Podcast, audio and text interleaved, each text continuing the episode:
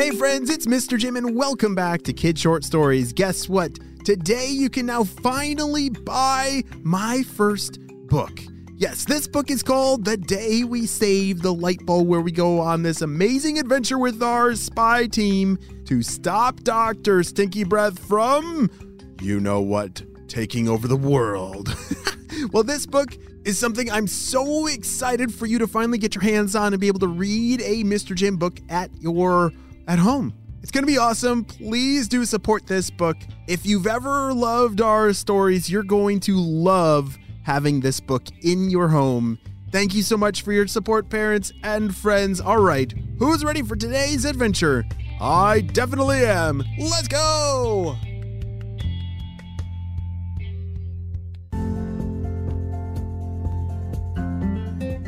Today was a very ordinary day until everything changed.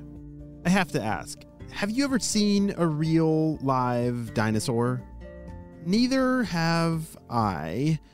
Many believe that dinosaurs don't live anymore, but some believe they're maybe very rare.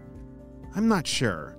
But like I said, today was definitely no ordinary day.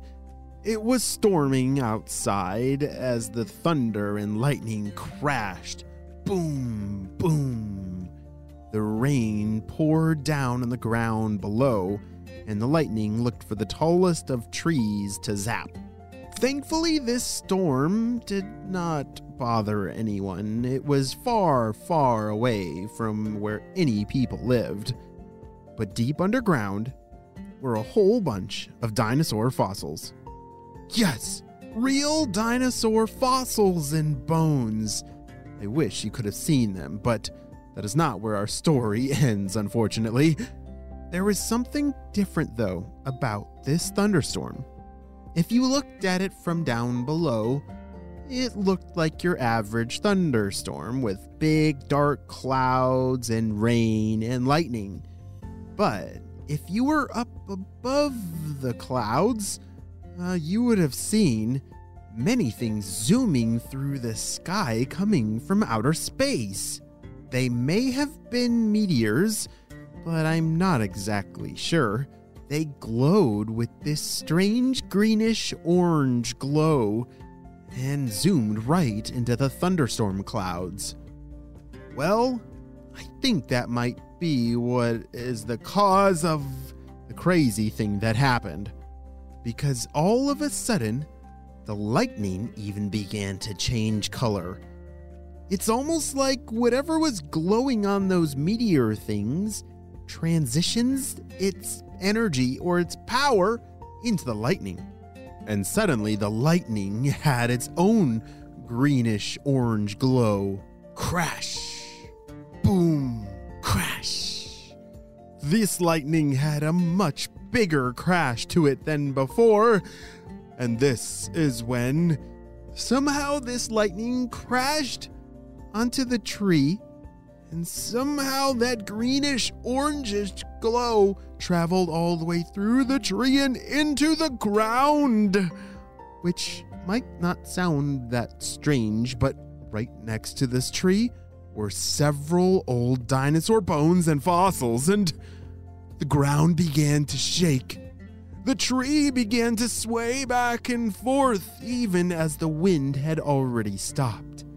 By now, the thunderstorm had blown off and calmed down. It was just now a cool rain, but the ground was still shaking. The earth was still moving, and all of a sudden,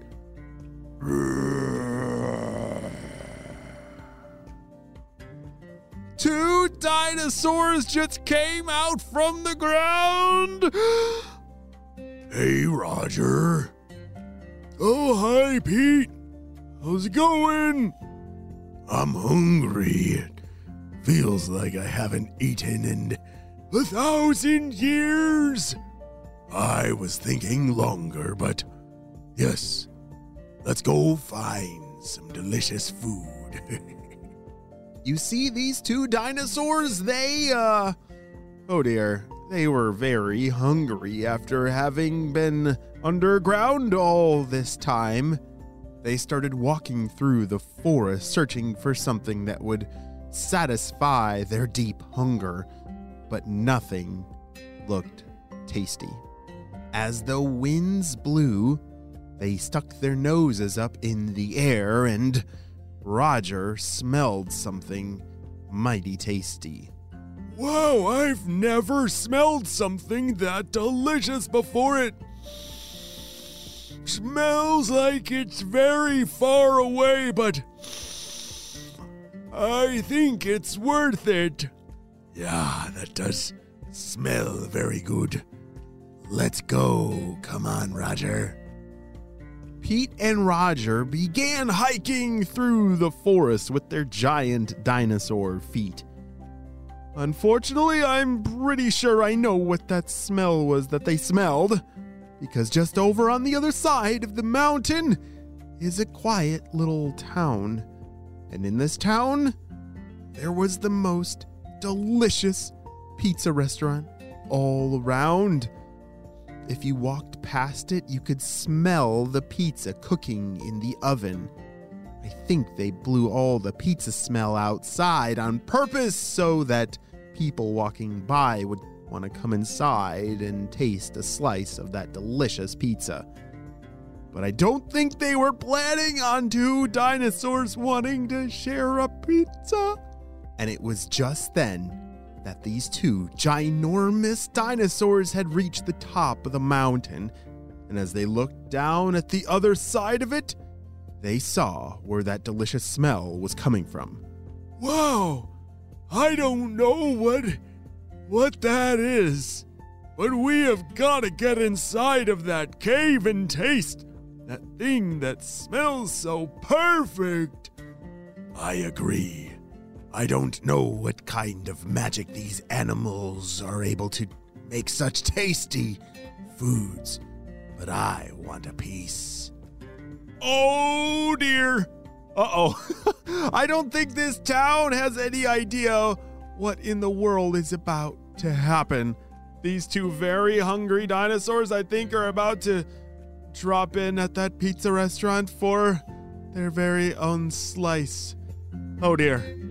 I'm not sure what's going to happen next, but we're going to have to wait and see what happens on the next episode of Kids Short Stories.